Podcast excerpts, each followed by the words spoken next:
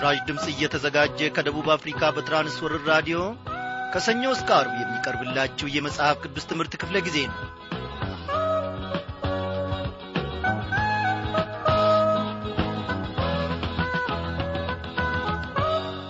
በጌታ የተወደዳችሁ ክብራን አድማጮቼ እንደምን አመሻችሁ? እግዚአብሔር ይክበር ይመስገን። ዛሬ እነሆ ጌታችን ተከታታዩን የኦሪት ዘፍጥረት መጽሐፍ ጥናታችን እንድናጠና በውጪም በውስጥም ባርኮን ጠብቆን በፊቱ አንድ ላይ ደግሞ እንድንገናኝና እንድንሰባሰብ ረድቶናል። እግዚአብሔር እየተመሰገነ ይሁን። በዛሬው ምሽት ክፍለ ጊዜ ጥናታችን የኦሪት ዘፍጥረት ምዕራፍ 25ን ትምህርት አብረን አንድ ላይ እንመለከታለን ማለት ነው። ታላቅ ለሆነው ገናና ለሆነው መድኃኒታችን ጌታችን ኢየሱስ ክርስቶስ ክብርን እንሰጣለን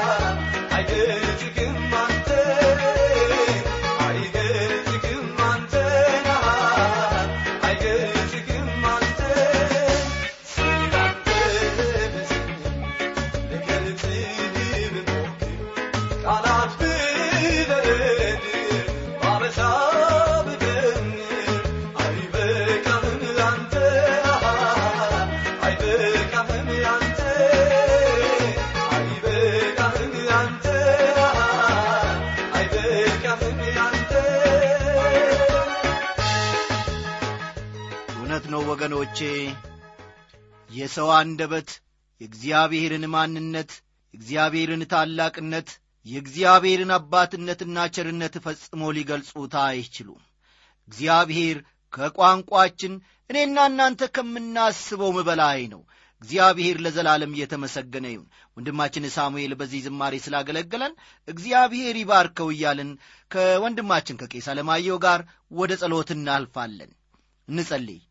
እግዚአብሔር የሰራዊት ጌታ እኔ የአብርሃም የይስሐቅ የያዕቆብ አምላክ ነኝ ብለ በቃል የተናገርክ ዛሬ ደግሞ የእኛ አምላክ የሆንክ የሰራዊት ጌታ እግዚአብሔር አምላካችን ሆይ ስምህ ለዘላለም የተመሰገነና የከበረ ይሁን እነሆ በዚህ ምሽት ደግሞ እግዚአብሔር ሆይ በእንዲህ ዐይነት በቃልህ ዙሪያ ተሰብስበን ቃልህም በራዲዮ እንድንሰማና እንድናስተላልፍ ስለ ሰጠን ጸጋ እናመሰግንሃለን። እግዚአብሔር ሆይ ላለፉት ለእምነት አባቶች መሳካትንና መከናወንን የሰጠሃቸው ዛሬም አንተ ሕያውና ዘላለማዊ አምላክ ነህ። እግዚአብሔር አምላካችን ሆይ ለእኛ ለልጆችም መሳካትንና መከናወንን በጌታ በኢየሱስ ክርስቶስ ስም በእኛ ሕይወትና ሥራ ላይ እንድትገልጥ እግዚአብሔር ሆይ እንለምንሃለን። የሚጐለን ብዙ ነገሮች እንዳሉ በፊትህ ግልጽ ናቸው። እግዚአብሔር አምላካችን ሆይ አንተ ደግሞ ከሁሉን ቻይነትህና ከአባትነትህ ከዘላለማዊው ብልጥግና ጌታ ሆይ በሚያስፈልገን ነገር ሁሉ የእኛን ሕይወትንና ኑሮን እንድትባርክ እግዚአብሔር አምላካችን ሆይ የአብርሃም የይስሐቅ የያዕቆብን ሕይወት የለወጥ የእኛንም ሕይወት አንተ እንድትለውጥና እንድትመራ ጸጋ በሕይወታችን ውስጥ ሞልቶ የተትረፈረፈ እንዲሆን እኛም በዘመናችን ለዘመናችን ላለው ትውልድ ምስክሮች ለመሆን እንድንችል ከሰማይ የሆነ ጸጋን ደግሞ እንድሰጠን እንለምንሃለን። እግዚአብሔር ሆይ ይህንን የራዲዮ የመጽሐፍ ቅዱስ አገልግሎት ደግሞ አንተ ባርክ፣ ከእኛ ከልጆች ሁሉ ጋር ሁን። በዚህን ሰዓት ራዲዮናቸውን ከፍተው ቃልን በማድመጥ ላይ ያሉትን ወንዶች፣ ሴቶች ባሪያዎችን ሁሉ አንተ ከሰማይ ባርካቸው። እግዚአብሔር ሆይ በሚያስፈልጋቸው ነገር ሁሉ እጆቻቸውን ይዘህ እንድትመራ ከሰማይ የሆነ የቃልህ ራእይ መንፈሳዊውን ነገር የመራብና የመጠማትን ጸጋ በውስጣቸው እንድታመጣና በዚህም ጌታ ሆይ በራዲዮ በሚተላለፈው ፕሮግራም የቃልህ ጥናት ሕይወታቸው ተለውጦ አገልግሎታቸው ፍሬያማ እንዲሆን እግዚአብሔር አምላካችን ሆይ በኑሮአቸውና በሥራቸው ቦታ ሁሉ በሚኖሩት ኅብረተሰብ መካከል አንተን ኢየሱስ ክርስቶስ የእግዚአብሔርን ልጅ ለኅብረተሰባቸው ለማሳየት እንዲችሉ አንተ ጸጋህን ስጣቸው። ከእኛም ከሁላችንም ጋር ሁን። ጸጋም በጸጋ ላይ ሰጪ አንተ ስለሆንክ ጸጋህን በሕይወታችን ውስጥ አብዛ። በጌታ በመድኃኒታችን በኢየሱስ ክርስቶስ ስም አሜን።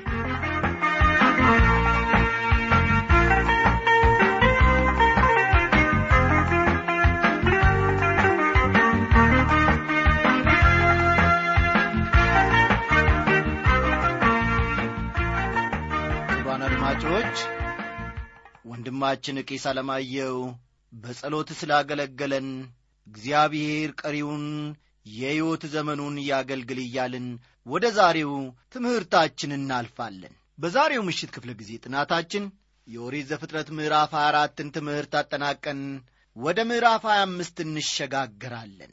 እግዚአብሔር ደግሞ በዚህ ሁሉ ውስጥ ታላቅ መረዳትን እንደሚሰጠን ጌታ መንፈስ ቅዱስም ደግሞ በሕይወታችን ዘመን የሚረባንን ነገር በልባችን ውስጥ እንደሚያስቀርልን እኔ ባለሙሉ ተስፋ ነኝ።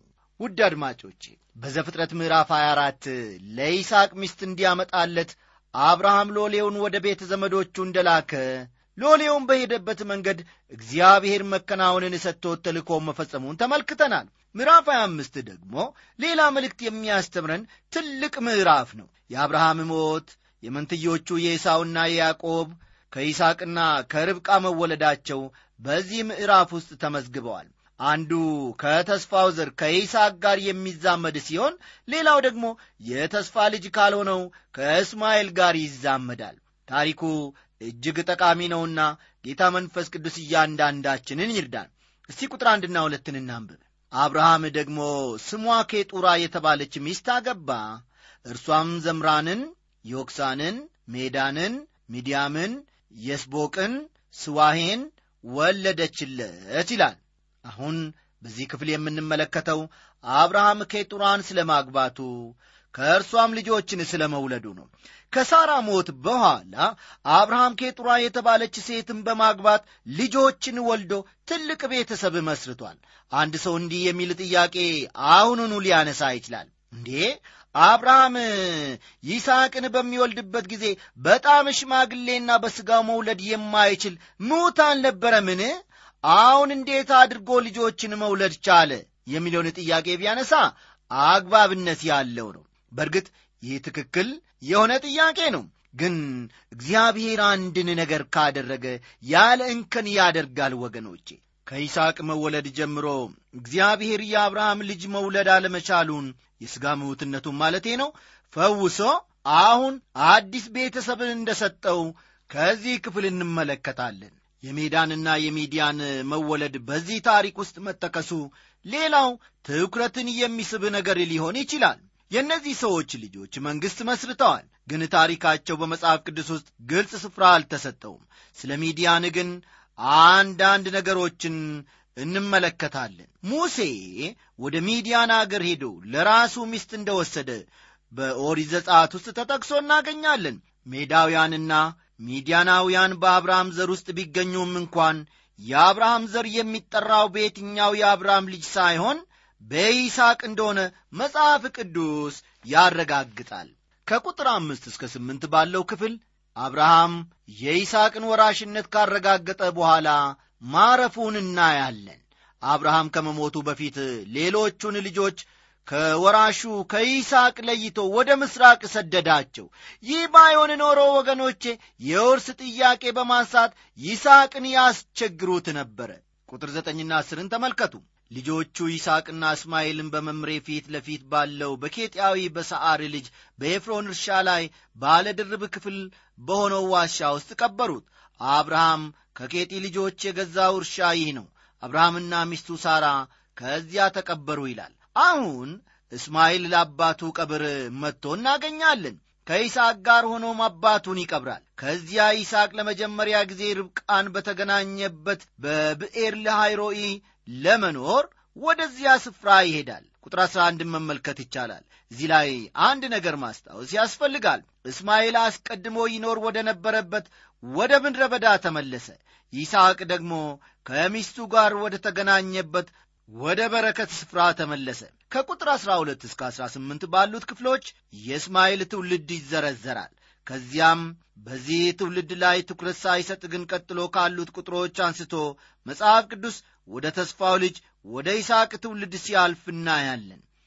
የይስሐቅ ትውልድ ጅማሬ እና ኤሳውና ያዕቆብን በተመለከተ ከቁጥር 19 መመልከት ይቻላል። የአብርሃም ልጅ የይስሐቅም ትውልድ ይህ ነው ይላል በዚህ ክፍል የምናየው የእግዚአብሔር ሥራ መስመርን ነው። የማቴዎስ ወንጌል ምዕራፍ አንድ ቁጥር ሁለት አብርሃም ይስሐቅን ወለደ ይስሐቅም ያዕቆብን ወለደ በማለት በዘፍጥረት ምዕራፍ 25 ቁጥር 19 የተጠቀሰውን ሐሳብ ያጽናል። እግዚአብሔር ላለው የደህንነት ዕቅድ የመረጠው የአብርሃምን ዘር ይስሐቅን ከዚያም ያዕቆብን ነው ይህ የይስሐቅ መስመር ደግሞ ያለ ችግር አልነበረም። በሁሉ አቅጣጫ ግን የእግዚአብሔርን ክንድ ማየት ነበረባቸው። ዘፍጥረት ምዕራፍ 25 ከቁጥር 20 እስከ 1 ያለው እንዲህ ይላል። ይስሐቅም አርባ ዓመት ሲሆነው ርብቃን አገባ። እርሷም በሁለት ወንዞች መካከል ያለ የሶርያዊው የባቱኤል ልጅና የሶርያዊው የላባ እህት ናት። ይስሐቅም ስለ ሚስቱ ወደ እግዚአብሔር ጸለየ መካን ነበረችና። እግዚአብሔርም ተለመነው ርብቃም ሚስቱ ጸነሰች ይላል። በጣም የሚያስገርም ነገር ነው። ሳራ መካን እንደነበረች ሁሉ ርብቃም መካን ሆና ተገኘች። ነገር ግን ይስሐቅ ስለ ሚስቱ ወደ እግዚአብሔር ጸለይና መንትዮች ልጆችን ጸነሰች። በሳራም ይሁን በርብቃ ልጅ ማግኘት የእግዚአብሔር ሥራ ጎልቶ ይታይ ነበረ።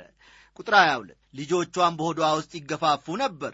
እርሷም እንዲህ ከሆነ ይህ ለምኔ ነው አለች ከእግዚአብሔርም ትጠይቅ ዘንድ ሄደች። ርብቃ በማጸኗ ውስጥ ያለውን የልጆች ትግል ስላልተረዳች ይህ ለምን ይሆናል ብላ እግዚአብሔርን መጠየቅ ጀመረች። ይህ ከመጀመሪያው ያለው የእነዚህ ልጆች ትግል አንድ ነገር ያስተምረናል። በልጆቹ መሃል የነበረው መገፋፋት በዓለም ላይ ያለውን ትግል ሊወክል ይችላል። በብርሃንና በጨለማ መካከል የማያቋርጥ ትግል አለ። በመልካምና በክፉ መካከል እንዲሁ ትግል አለ። በመንፈስና በሥጋ መካከልም ትግል አለ። ይህንን እውነት እያንዳንዱ የእግዚአብሔር ልጅ ይረዳዋል። ጳውሎስ በሮሜ ምዕራፍ ሰባት የሚያስተምረን ስለዚህ ትግል ነው። በመቀጠልም ዘፍጥረት ምዕራፍ 25 ቁጥር 23 ለርብቃ መልስ ከእግዚአብሔር ዘንድ ሲመጣ እንመለከታለን። እግዚአብሔርም አላት ሁለት ወገኖች በማጸንሽ ናቸው ሁለቱም ሕዝብ ከወድሽ ይከፈላሉ ሕዝብም ከሕዝብ ይበረታል ታላቁም ለታናሹ ይገዛል ይላል ሁለት ታላላቅ መንግሥታት በርብቃ ሆድ ውስጥ እንዳሉ ታላቁም ለታናሹ እንደሚገዛ እግዚአብሔር ለርብቃ አመለከታት። ርብቃ ይህንን ቃል አምና ከመቀበል ሌላ አማራጭ የላትም። የእግዚአብሔር የቃል ኪዳን ሥራ በታናሹ የዘር መስመር እንደሚሆን እግዚአብሔር ለርብቃ ነገራት። ቁጥር አራትና አምስትን ተመልከቱ። ትወልድ ዘንድ ዘመኗ በተፈጸመ ጊዜም እነሆ በማጸኗ መንታ ነበሩ። በፊትም የወጣው ቀይ ነበረ ሁለንተናውም ጠጉር ለብሶ ነበር። ስሙም ኤሳው ተባለ ይላል። ኤሳው ማለት ቀይ ወይም አፈርማ ቀለም ያለው ማለት ነው። አስቀድሞ የተወለደ ታላቅ እርሱ ነው ግን ለታናሹ መገዛት አለበት። ከዚያም በኋላ ወንድሙ ወጣ በእጁም የኤሳውን ተረከዝ ይዞ ነበር። ስሙም ያዕቆብ ተባለ። እርሷም ልጆችን በወለደቻቸው ጊዜ ይስሐቅ ስድሳ ዓመት ሆኖት ነበር ይላል ቁጥር 26 ያዕቆብ የወንድሙን ተረከዝ ይዞ መውጣቱ የኤሳውን ብኩርና ለመውሰድ መሞከሩን ያሳያል። ያዕቆብ ባይታገልም እንኳን እግዚአብሔር ታላቁ ለታናሹ እንደሚገዛ ከመጀመሪያው ቃል ገብቷል። ኤሳው ብኩርናውን ለያዕቆብ ስለ መሸጡ የሚያወሳው ክፍል ቁጥር 27 ነው። በዚህ ስፍራ በይስሐቅ ቤት የሚያድጉትን ሁለት ልጆች እንመለከታለን። መንትዮች ናቸው ግን በጣም የተለያዩ ናቸው በማኅፀን ውስጥ መታገላቸው ብቻ ሳይሆን ካደጉም በኋላ እርስ በርስ የማይስማሙ ነበሩ። የተለያየ አመለካከት አላቸው። ስለ ኑሮ ያላቸው ግምትም አንድ አይደለም። አስተሳሰባቸው የተለያየ ነው በመጀመሪያ ሲታይ ኤሳው ከያዕቆብ ይልቅ በመልኩ ሰዎችን የሚስብ ነበረ። ግን ውጫዊ ሰውነትን አይቶ መፍረድ ትክክል እንዳይደለ እንማራለን። እንደ እግዚአብሔር ቃል መሠረት ትክክለኛ ፍርድ በሰው ልብ ውስጥ ባለው ነገር የተደገፈ መሆን አለበት። ሁለቱ ልጆች ከጊዜ በኋላ አደጉ። የመጀመሪያ ልጅ ኤሳው አዳኝ ነበረ። ከበር ውጭ የሚሮጥ የውጪ ሰው ነበረ። የውስጥ ነገር ብዙም አይገባውም ኤሳው የሥጋን ኑሮ ይወክላል። አስተውሉ ወገኖቼ ኤሳው የሥጋን ኑሮ የሚወክል ሰው ነበረ። ለሥጋዊ ነገር ብቻ የሚሮጡትን ለመንፈሳዊ ነገር ፍላጎት የሌላቸውን መንፈሳዊን ነገር ለማይረዱ ለብዙ ሰዎች ኤሳው ምሳሌ ነው። ያዕቆብ ግን በድንኳን የሚቀመጥ ጭምት ሰው ነበረ በድንኳን ውስጥ ስለሚቀመጥ የውስጥን ነገር ያውቃል። ከእናቱ ጋር የቅርብ ግንኙነት ያለው ልጅ ነው። እናቱ የምትነግረውን ሁሉ ለማድረግ የተዘጋጀ ልጅ ነበረ። ኤሳው ግን ለአባቱ ቅርብ የሆነ ልጅ ነው። ይስቅም ኤሳውን ይወድ ነበር ካደነው ይበላ ነበርና ርብቃ ግን ያዕቆብን ትወድ ነበረ እችላል ቁጥር 28 ይኸውላችሁ እንግዲህ በቤት ውስጥ ያለውን ችግር ተመልከቱ። አንዱ ወላጅ ወደ ሌላው ሲያደላ ሌላው ወላጅ ደግሞ ወደ ሌላኛው ልጅ ሲያደላ በቤት ውስጥ ችግር ይፈጠራል። ይህንን ችግር ነው በዚህ ስፍራ የምንመለከተው። ይስሐቅ ኤሳውን የሚወደው ኤሳው ካደነው ስለሚበላ ነው። ርብቃ ደግሞ የቤት ልጅን ለእርሷ ቅርብ የሆነውን ያዕቆብን ትወደዋለች። ወደ እርሷ ይጠጋልና። ኤሳው የውጪ ሰው ነው። በመልኩም ከያዕቆብ ይሻላል ጥሩ የተሟላ ሰውነትም ያለው ይመስላል። ያዕቆብ ግን ብልጥ መሆን ይፈልጋል። ስህተት የሆነውን ነገር መተዋ አይፈልግም።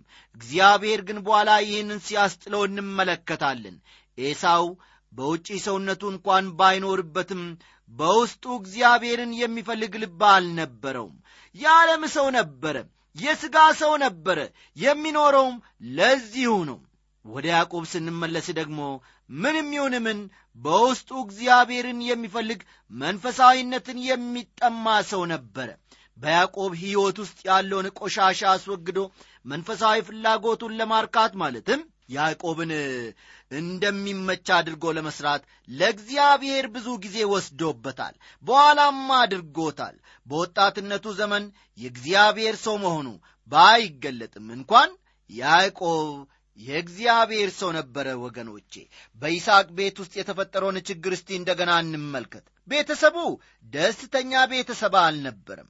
ከመጀመሪያው ኤሳውና ያዕቆብ አይስማሙም። በዚህ ላይ ደግሞ ወላጆች በሚያሳዩት አድሎ ችግርና ግጭት ተፈጥሯል።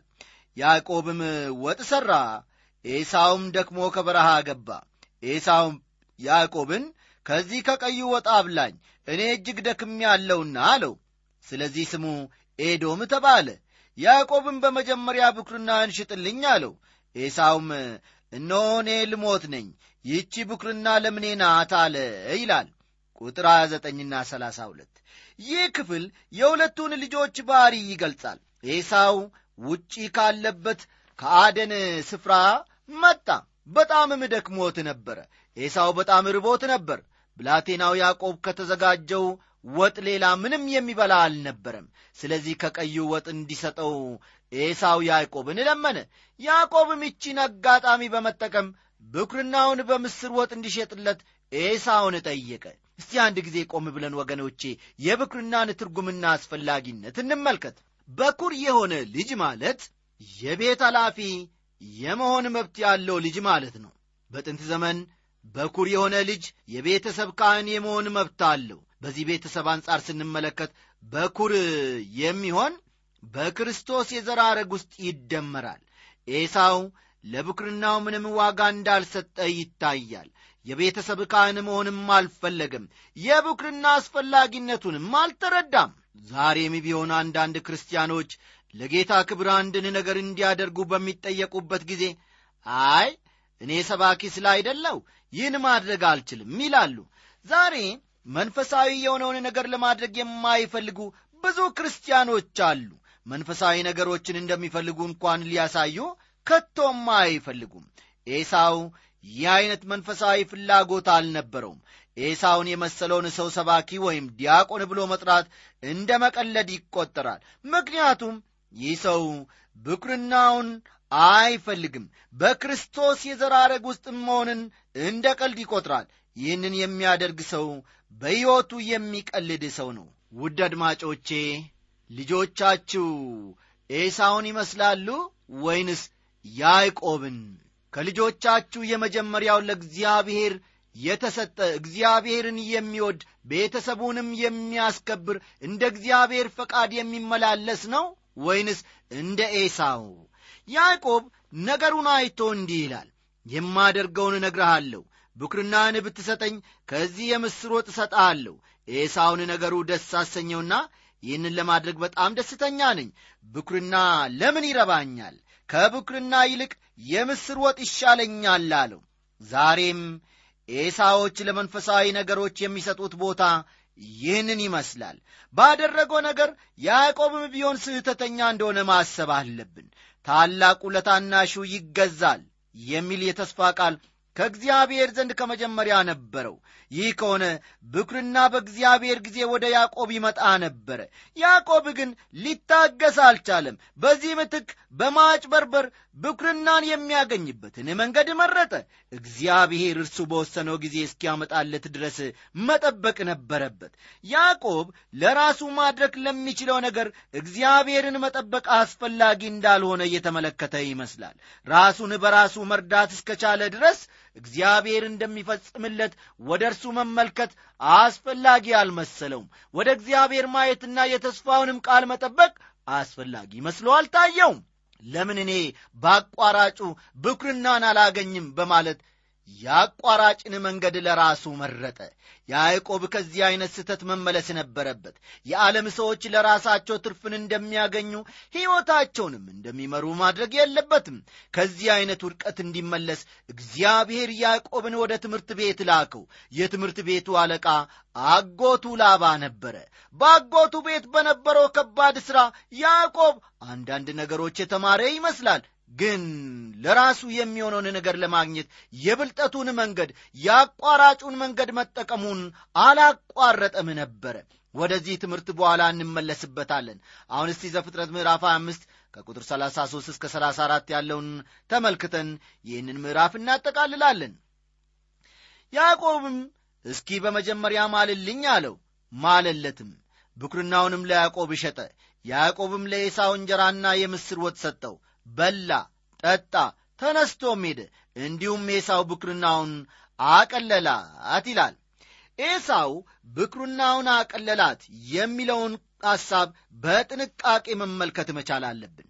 ኤሳው ብኩርናውን ለያዕቆብ አሳልፎ ሰጠው። ምክንያቱም ምንም የማትጠቅመው መስሎታልና መንፈሳዊ የሆነ ነገር ከእግዚአብሔር የተሰጠው ለእርሱ ምንም አይደለምና ዛሬ ወገኖቼ የኤሳው ዐይነት ሕይወት ያላቸው የቤተ ክርስቲያን አባላት እንደሚኖሩ እርግጠኛ ነኝ መንፈሳዊ ችሎታ ስለሌላቸው መንፈሳዊውን እውነት መረዳት ከቶ አይችሉም። በእግዚአብሔር መንፈስ መመራት ከእርሱም መማር የእውነተኛ ክርስትና ምልክት እንደሆነ አምናለሁ። ኤሳውን የሚመስሉ ሰዎች ግን ከዚህ መንፈሳዊ እውነት ርቀው ጊዜያዊ የሆነውን የሥጋቸውን መሻት ብቻ ለማግኘት የሚሮጡ ከእግዚአብሔር የተሰጣቸውን ብኩርና የሚጥሉ ናቸው። እግዚአብሔር ከዚህ ዐይነት ኤሳውን ከሚመስል ሕይወት ለዘላለሙ ይጠብቀን እንግዲህ በጌታ የተወደዳችሁ ወገኖቼ እዚህ የኦሪት ዘፍጥረት ምዕራፍ አምስት ትምህርታችንን እዚህ ላይ አጠናቀቅን።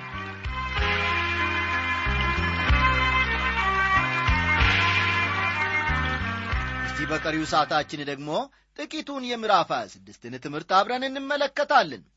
ለብዙ ወጣት ሰባኪያን ይህ ምዕራፍ በጣም የሚያስደስታቸው ላይሆን ይችላል። ምክንያቱም ታላቅ የእምነት ሰው የሆነውን የአብርሃምንና የአስደናቂውን የያዕቆብን ታሪክ ሲያጠኑ ቆይተው ወደዚህ ምዕራፍ በሚደርሱበት ጊዜ የማንበብ ፍላጎታቸውን ስለሚዘጋባቸው ነው።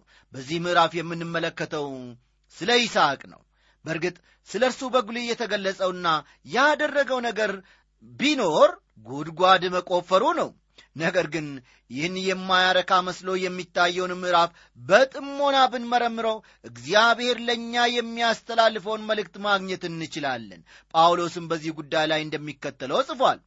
ሮሜ ምዕራፍ 15 ቁጥር አራትን ተመልከቱ። በመጽናትና መጻሕፍት በሚሰጡት መጽናናት ተስፋ ይሆንልን ዘንድ አስቀድሞ የተጻፈ ሁሉ ለትምህርታችን ተጽፏልና ሲል ይመሰክራል። ይህ ምዕራፍ እኔም ሆንኩ እናንተ ስለሚያስፈልገን ስለ ትዕግሥት የሚያስተምር ነው። ትዕግሥት እግዚአብሔር ከእኛ የሚፈልገው ነገር ነው። እግዚአብሔር እንደ አብርሃም እንደ ያዕቆብና እንደ ዳዊት የመሳሰሉ ሰዎች ነበሩት። እንደዚሁም ደፋሮችና መጎደኞችም አጋጥመውታል። እነዚህንም ሰዎች ተጠቅሞባቸዋል። ነገር ግን የይስሐቅ ሕይወት ለሁላችንም በጣም ልዩና ታላቅ መልእክት አለው። ሁለተኛ ጢሞቴዎስ ምዕራፍ 3 ከቁጥር 16 እስከ 17 ያለው እንዲህ ይላል የእግዚአብሔር ሰው ፍጹምና ለበጎ ሥራ ሁሉ የተዘጋጀ ይሆን ዘንድ የእግዚአብሔር መንፈስ ያለበት መጽሐፍ ሁሉ ለትምህርትና ለተግሣጽ ልብንም ለማቅናት በጽድቅም ላለው ምክር ደግሞ ይጠቅማል ይላል። ይህን ጥቅስ በአይምሮአችን በመያዝ ይህንን ምዕራፍ አብረን እናጠናለን። የተወደደው ልጅ ይስሐቅ የእግዚአብሔር ቃል ኪዳን የተገባለት ልጅ ነው። ነገር ግን አባቱ አብርሃም በወደቀበት የዓለማመን ኀጢአት እርሱም ሲወድቅ እንመለከታለን። በመጨረሻም በገሬራ ምድር በውሃ ጉድጓዶችን ሲቆፍር እናያለን። ይህ በጣም የሚያስገርም ላይሆን ይችላል። ሆኖም በውስጡ ለእኛ መልእክት ስላለው በቀላሉ ባናልፈው ጥሩ ነው። ወገኖቼ ቁጥር አንድን ተመልከቱ። እግዚአብሔር በዚህ ክፍል ለይስሐቅ ተገለጠለት፣ ቃል ኪዳኑንም ደግሞ በዚያው እንደሚያጸናለት እናያለን። በዚህ ክፍል የተጠቀሰው ረሃብ ሁለተኛው ነው።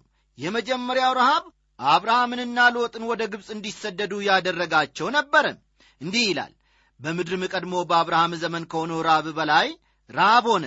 ይስሐቅም ወደ ፍልስጤም ንጉሥ ወደ አቢሜሌክ ወደ ጌሬራ ሄደ ይላል።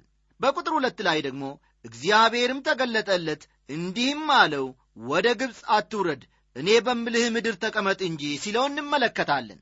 እግዚአብሔር ይስሐቅን ለምን እንዲህ አለው?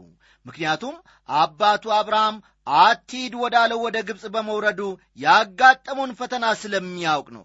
ይህ ሁኔታ የሚያሳየን ኀጢአት ከአባት ወደ ልጅ መተላለፍ የሚችል መሆኑን ነው። ኀጢአት በቀላሉ ከአንዱ ትውልድ ወደ ሌላው ትውልድ ይተላለፋል። ስለሆነም እግዚአብሔር ለይስሐቅ በረሃቡ ጊዜ ግልጽና ውስን መመሪያ ሰጠው። ከአብርሃም ጋር የገባውንም ቃል ኪዳን አጸና።